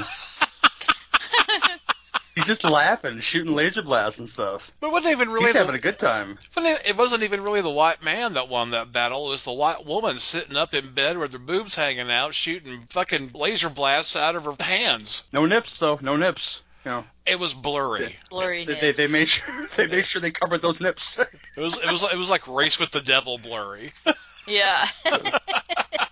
Because it it was cold. It was cold in that room. Because like, Oh, like you gotta know said, he makes the whole floor. So those nips have been rock hard. They can't show that on screen. The Manitou, the Manitou is made for children, kind of like hell in the Pat Benatar song. You know? hey, her tits have Manitou also. Like, That's right.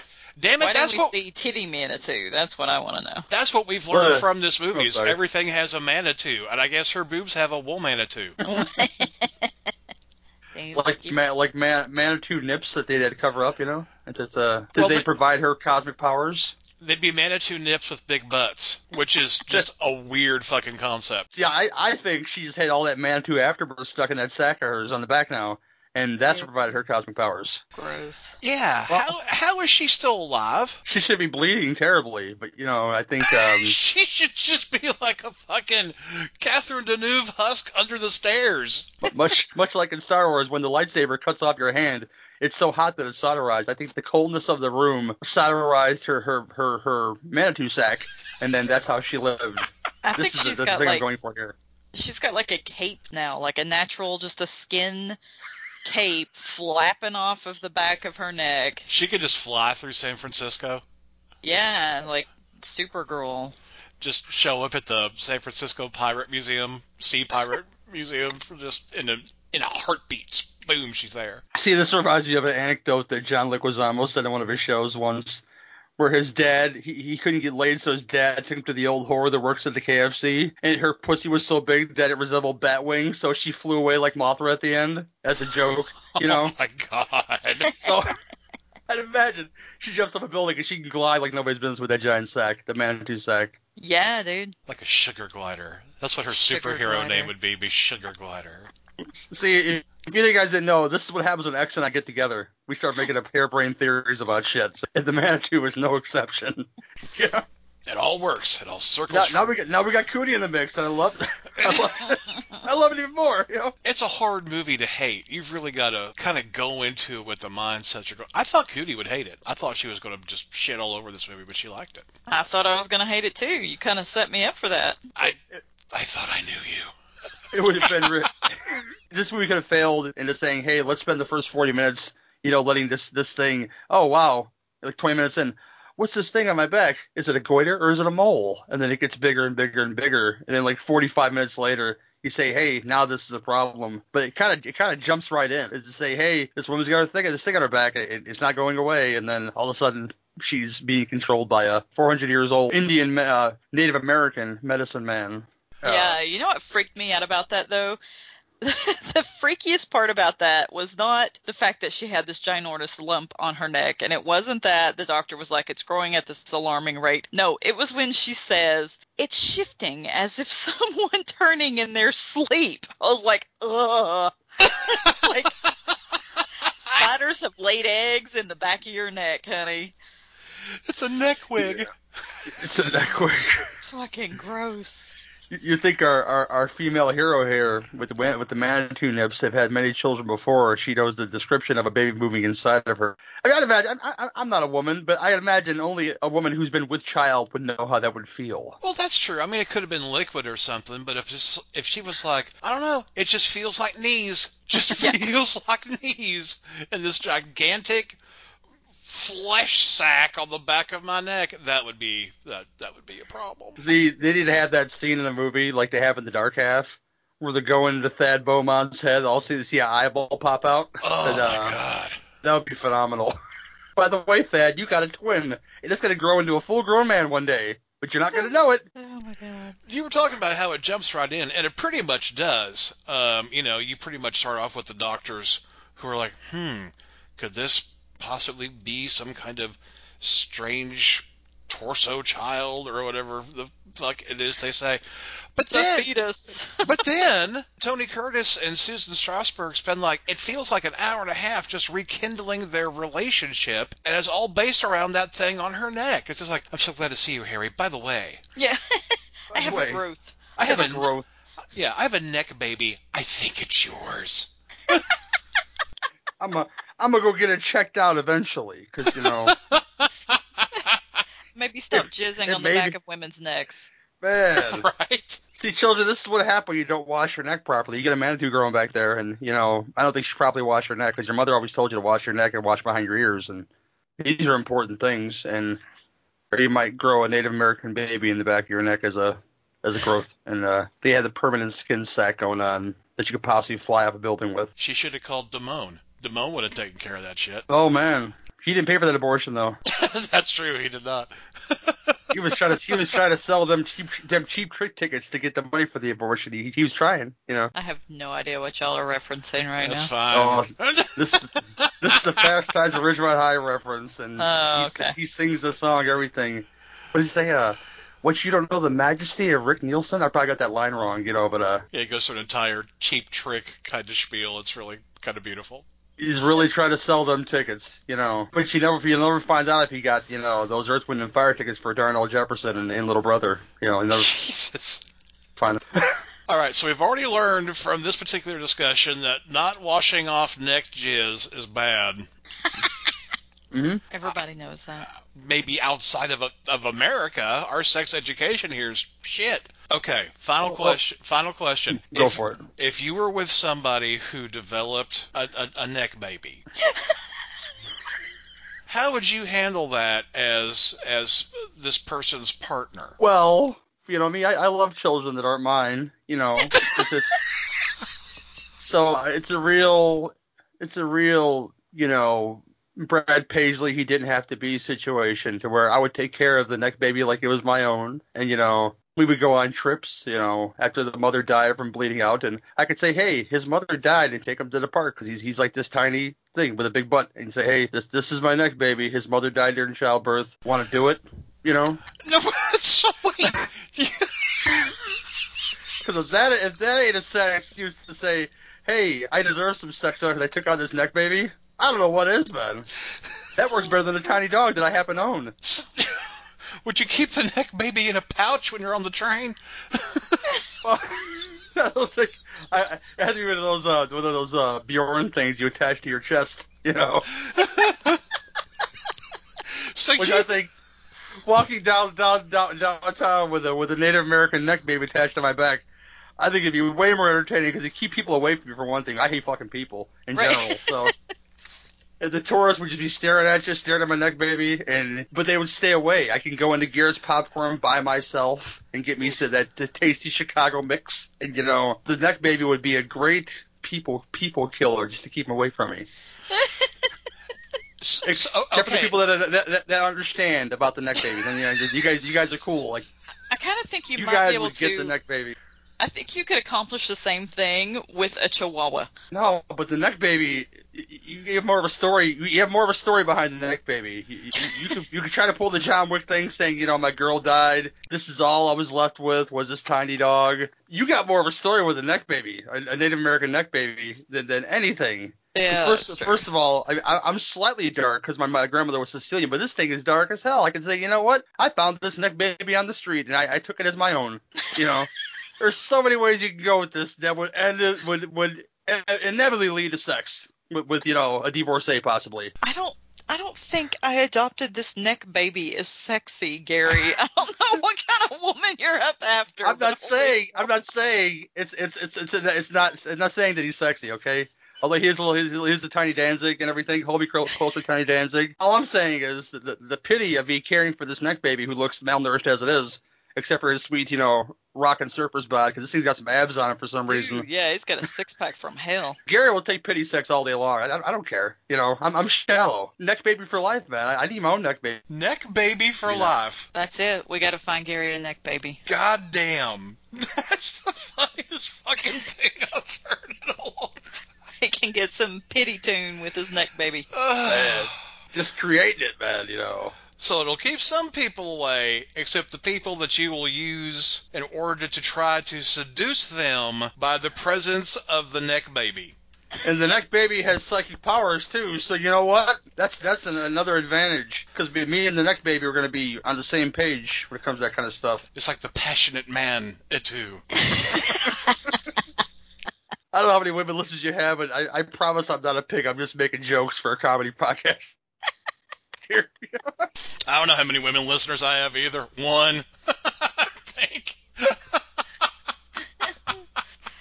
No, we've got at least three.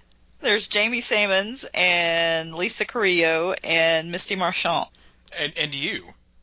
Oh yeah. Okay, so four. I Okay, guess I four. qualify as a woman. Three, three out of four of those people I know get my comedy. Okay, so there's that. I got that going for me, you know. If you're a woman and you listen to Kiss the Goat, say hi. Raise up. Say. Iris Raise may up. pop in every once in a while. That may be okay. See, Iris would support my neck baby as well. See. Iris would support your neck baby. That's the truth. Iris would help you care for that neck baby. Mm-hmm. Iris would make a great neck baby mama. Neck baby grandma. that, that's another problem when he matures. You know, same problem all over again. Native jizz on the back of her neck. You know, more, more neck baby problems.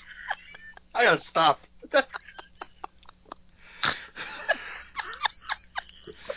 So you got 99 problems, but a neck baby ain't one. Good to know. Uh, uh, hey, before bef- before we hang up, tell the people out there um, where they can find you and what all you're doing because you do a lot of shit, man. You can find me in the local park picking up chicks apparently with my neck baby. But you know, besides besides that, besides that, uh, Cinema Beef podcast where where X will show up every now and again. I, I've given the option to say, hey, this is what we're doing. If you want to come on, come on. It's all good, no pressure. That's done with Suzanne and Iris. Two Drink Venom commentaries with Cameron Scott. Blood from the Core, which was mentioned, is a new show with me and uh, Mr. Derek Bourgeois, the Boo Boo. Uh, that's all about New York-based horror and thriller films. That's gonna be Legion Patreon exclusive. So if you're not Legion Patreon, it's as low as two dollars a month, and uh, you guys can get on that. And uh, finally, um, all this stuff is, is coming out now, which makes me happy. I'm, I'm back to editing for him again. Last Call of Torchies is all about Walter Hill films. If you guys don't know who that is, he's a writer, producer, director, auteur. He does. He's a, he's quite the Renaissance man, and he's he had a hell of a run of films. So, and during our first show, first first season of Cinema Beef, first year, we did like eight shows devoted to him, and they all got lost in the fire. So we're gonna go deep into them with Cameron Scott and Lee Russell from They Must Be Destroyed on Site podcast, and that's that's everything I think. Holy cow. Unless I go do something else, I don't know. yeah. but my goal is to have something out once a week for you guys, so that's why I'm doing so many hats. Well, I hope that all of your podcasts have fine manitous that find their way out into the universe and power themselves into existence from someone's neck. Man, I hope so too, man. You know, was that was that what is that? Champagne wishes and Manitou dreams. You know, There you go. control you through your dreams. That's one thing this movie was missing was some some kick-ass Manitou dream sequences. You know, I gotta confess, I was afraid you were not gonna like this movie at all, Cootie Bug, and I'm really glad to be wrong. Oh no, I thought the Manitou was a lot of fun. I mean, fuck, the devil showed up. He might have looked like the Eye of Sauron, but he did show up. I thought it looked like the Phantom of the Paradise, personally. But, you know, you have a bit of a sweet streak to you. Soft spots in places that I have not put my fingers in. Don't you tell anybody. I've got a standard to live up to. But honestly, it doesn't matter how much I like the movie. If there was ever a time when I needed to get absolutely blotto, it is now. Well, then let's help all of our acolytes get cross-eyed and slack-jawed with Liechtenstein's favorite drinking game, Drinking with the Devil, where your love of bad movies meets your disdain for your own liver.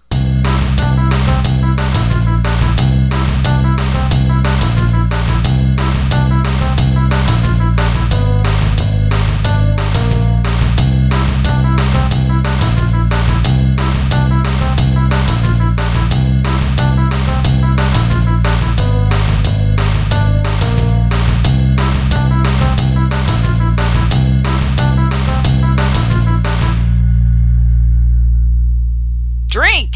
Every time you wish you knew more about Native American spirituality so you could call bullshit.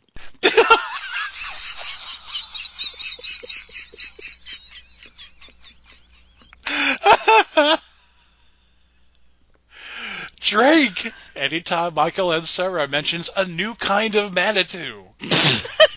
Jesus. Drink! Each time Tony Curtis asks, So what do we do? That that leads in because Drink anytime Tony Curtis yells at somebody. He does that a lot. Drink every time there's a cutaway to beautiful San Francisco scenery that does absolutely nothing for the storyline.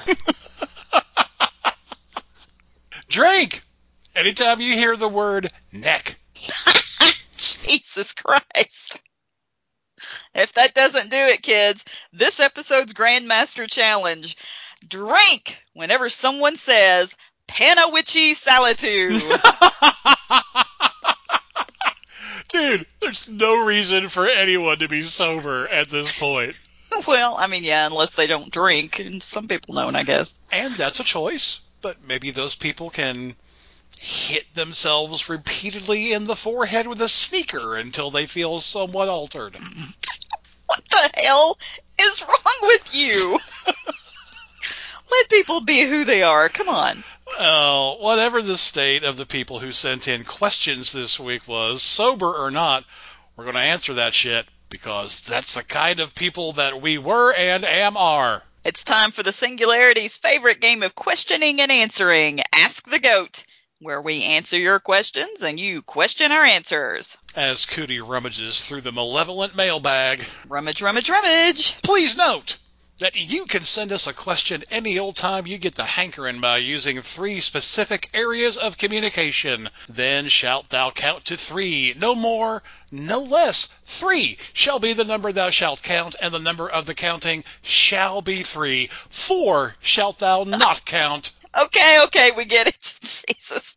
How many Monty Python references have we made in this episode? All of them. Well, j- just tell the people how they can reach us, okay? The bestest and most easier way would be by sending a question to us on our Facebook group. Do you have the courage to answer the three questions required to join our merry band of crazies?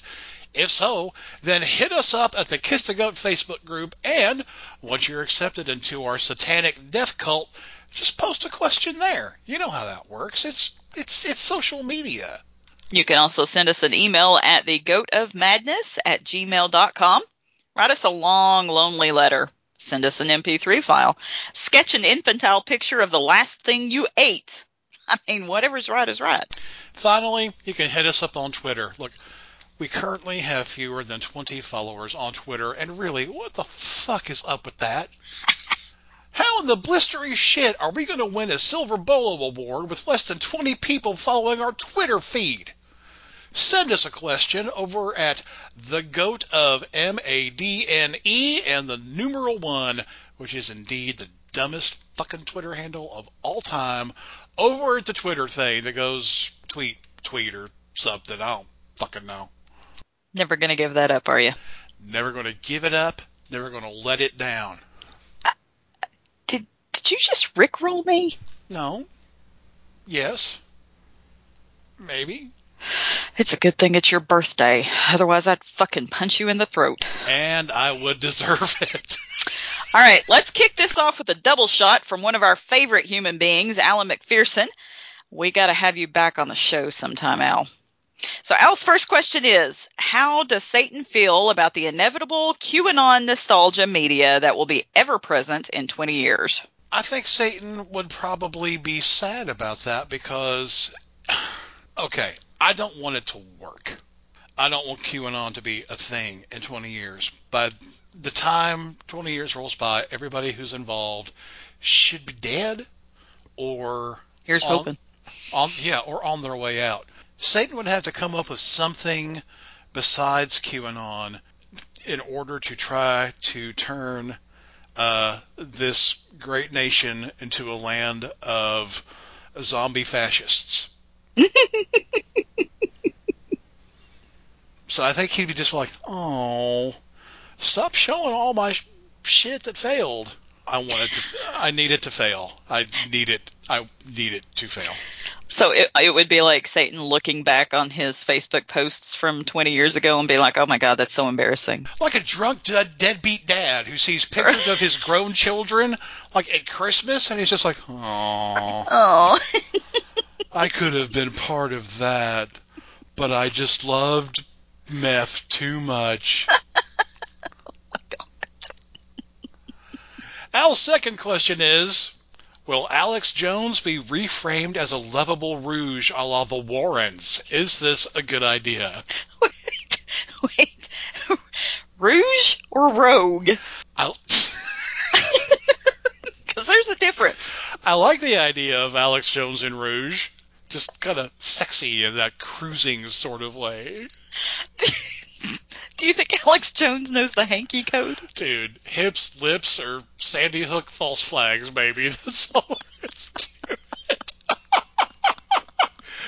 oh, man. Will Alex Jones be reframed into some kind of good guy? Some kind of dude who knew what he was talking about? I don't think so. I think that he's going to go down in history as a supreme nut covered cheese ball Yes.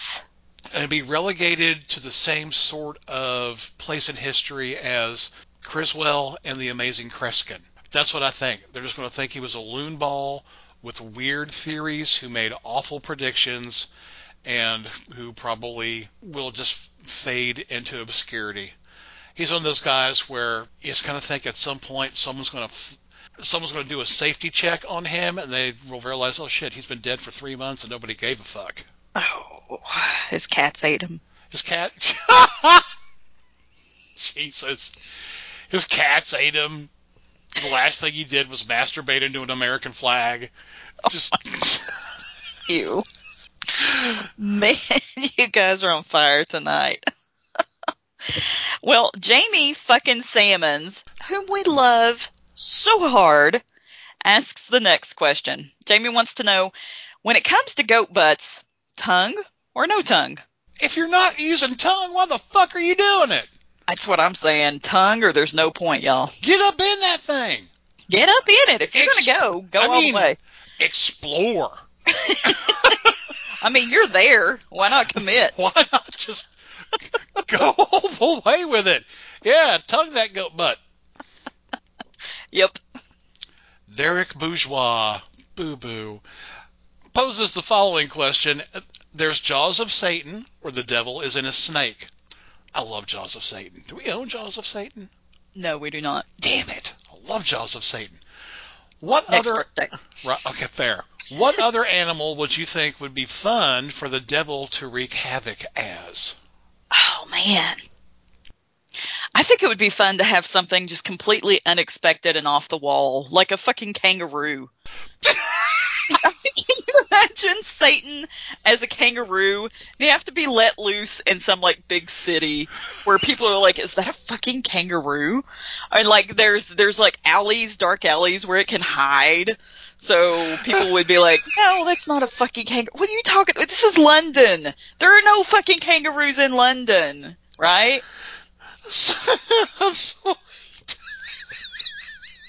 Was Kangaroo Jack a devil movie? I don't know, maybe. It would be like fast too, man. And kangaroos are fucking vicious. Oh, they'll kill you.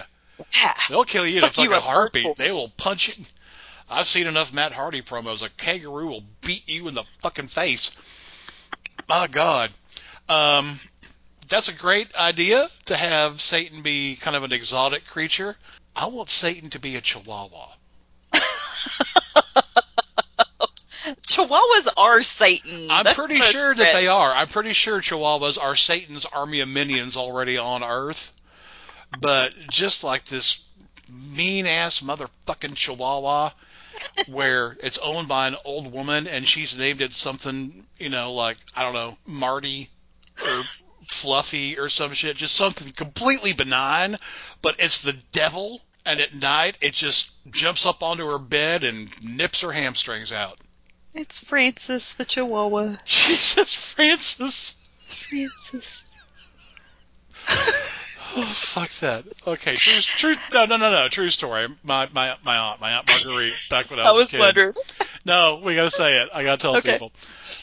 My aunt Marguerite had a Chihuahua named, of all fucking things, Angel, and that dog hated me, hated me for everything it was worth.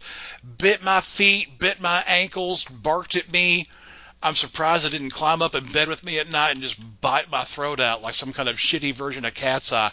But my aunt loved that dog so much that when she took it outside to piss, she wiped its ass. She wiped its ass with a, with fucking toilet paper. I'm not kidding you. It's a it's a don't it's a dog.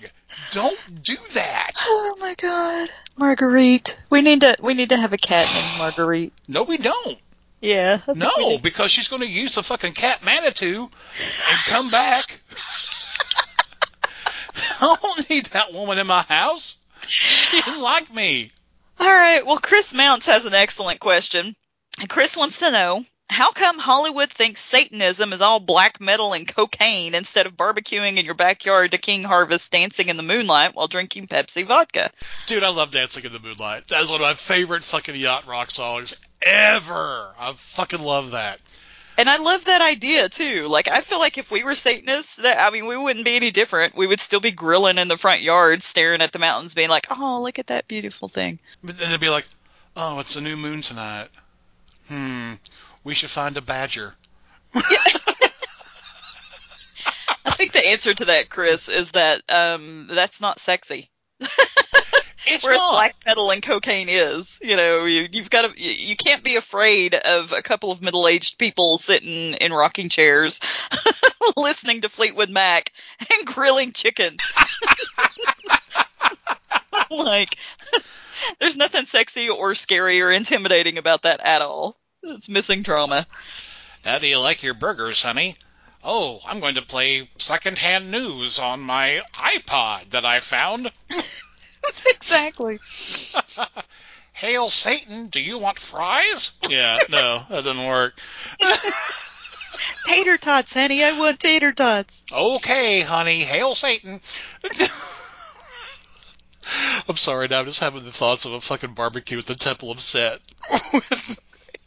It's so great. oh my god. Yeah. Um, yeah, that's why. It would be fucking boring. You can't really be like, we need to call down all the forces of heaven and the clergy against these people who are gardening.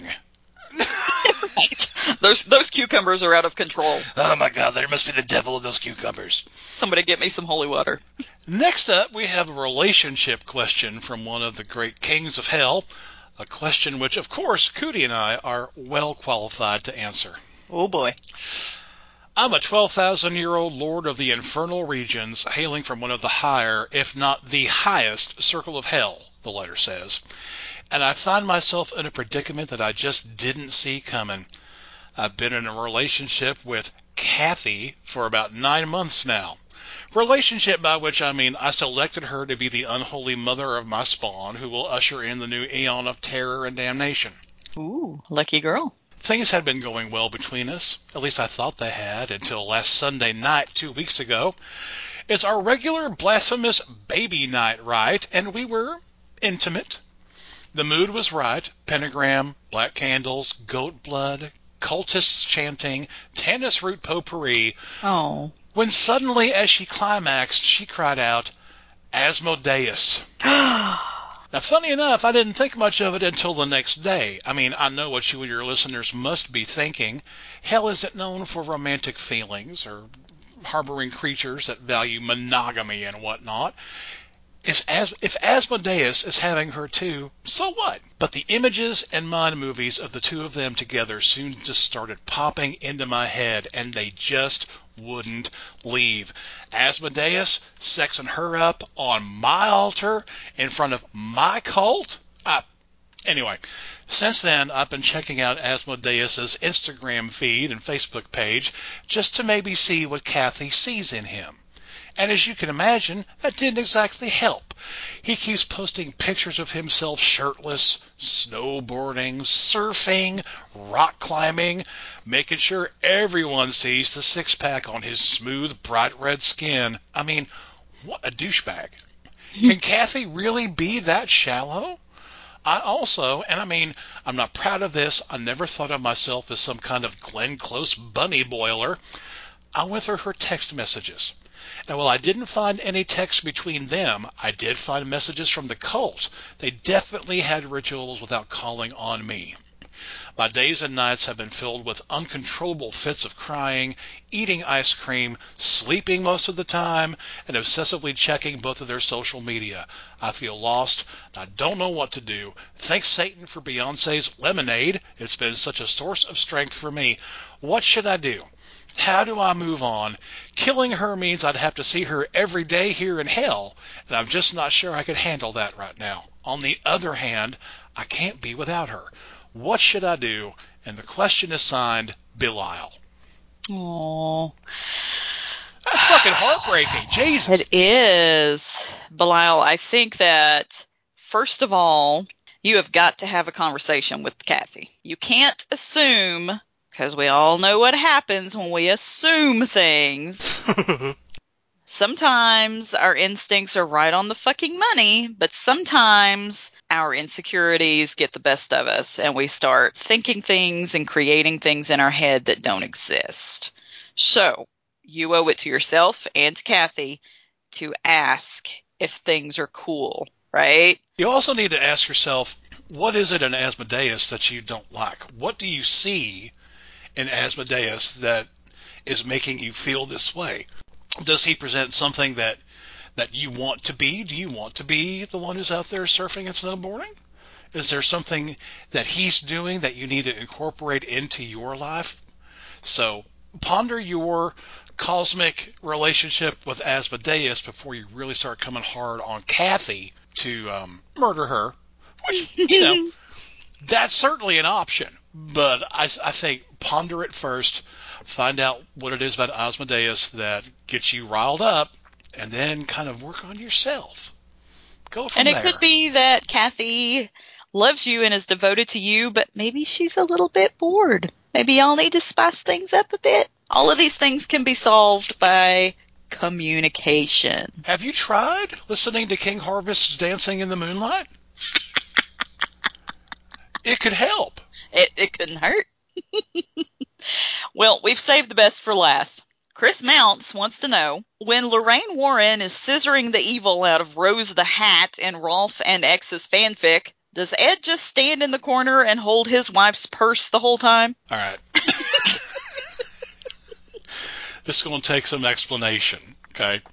Somehow, Rolf Pickler and I got into a discussion of a sexual relationship between Lorraine Warren and Rose the Hat, the villain from Doctor Sleep. Now, I've read somewhere that Ed and Lorraine Warren had a third member of their relationship. She was a woman who lived on their property in a detached garage. So I thought, well, yeah, shit.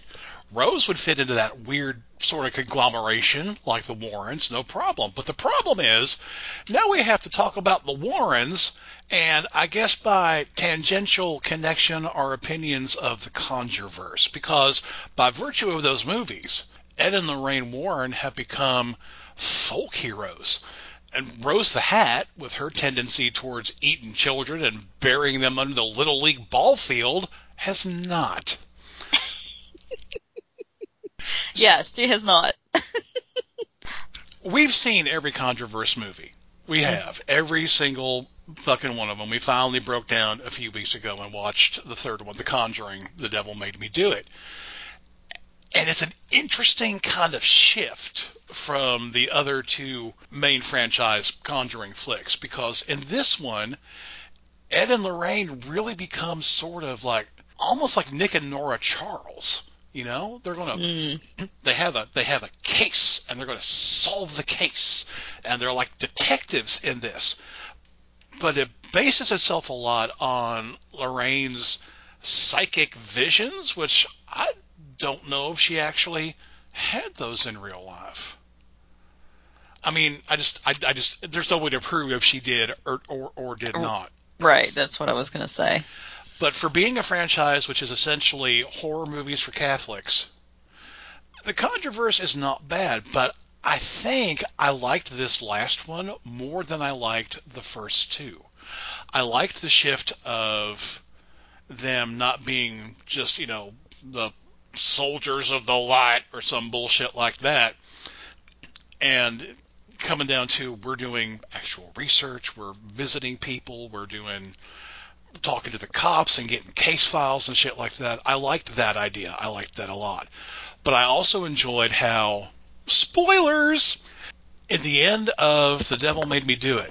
It wasn't just this point in a ritual where God comes down and smacks his mighty hand against the demon. It wasn't that at all.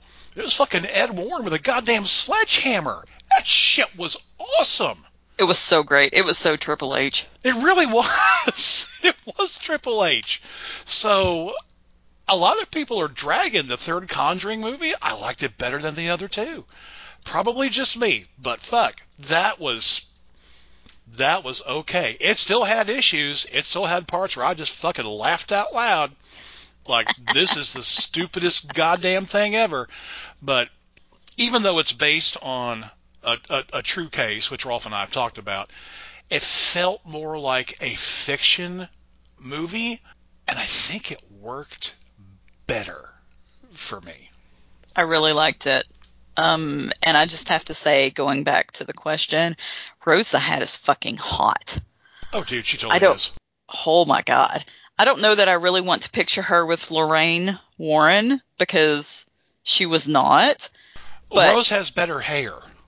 I, well, yeah. Lorraine's hair looks like a wasp nest you find up under the eave of a garage. It was yeah. Yeah, it it was pretty much a work of art.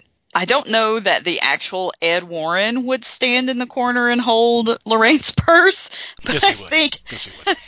I think that the, the character that they have created out of Ed Warren in the Conjureverse movies most definitely would. He'd stand in the corner with his fucking acoustic guitar and sing an Elvis song. Just wanking, playing the guitar with the one hand, just strumming the best he could. Meanwhile, you know, Rose and Lorraine are 69 on each other, and Lorraine's praying, and Rose is biting too hard, and just. and Ed's just like, Fingernails, Rose, fingernails. right, and Ed's just like, so good. This is so fucking good. I love it so much. I'm so, so mommy, mommy, I'm so sorry. So I think out of the out of the entire controversy, though, I think I like this third one the best, and that's including a majority of the spin-offs. Although those last two Annabelle movies, I really enjoyed those. Yeah, those were those were fun creep. Yeah, I didn't like the first one, and I fucking hated the Nun ever so much. Yeah. We paid to see that. We went to the fucking theater Yeah, to we see went that, to the and we were theater. so mad. It was just like, I'm angry at this movie. Let's go get drunk now because fuck. Well, I still say I want to revisit all of them. I'd like to watch them all again. And we, we've got them. It's fine. Yeah. I just want to sit here and say Valak. Valak. See if anybody gets possessed by that shitty movie. oh, Jesus. Okay, well that took a little minute. Oh, look, honey, Stephanie brought you a cake. Isn't that sweet? Happy birthday, baby. Oh, thank you. Well, that was kind. Do you have a knife? Uh, no, no. I want to get a piece of that.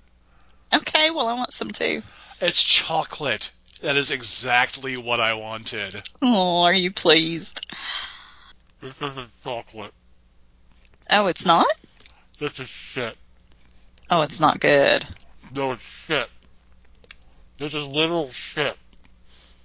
This is poop with frosting on it. What? Stephanie! Stephanie, that was a very naughty thing to do. I'm gonna throw up. Oh, okay, honey. Well, spit it outside and get something to drink. I just swallowed Stephanie's shit. Her shit is in my mouth. All I can taste is shit. Okay, well, until next time, I'm Cootie. Is this coleslaw? Did you eat coleslaw, Stephanie? God, I swear to fuck I can taste coleslaw. That's X. Hail Satan. Satan! Jesus, there's corn stuck between my teeth. Oh, you know, I think Stephanie meant well. I have shitty coleslaw and corn between my teeth. Well, happy birthday. Fucking hell.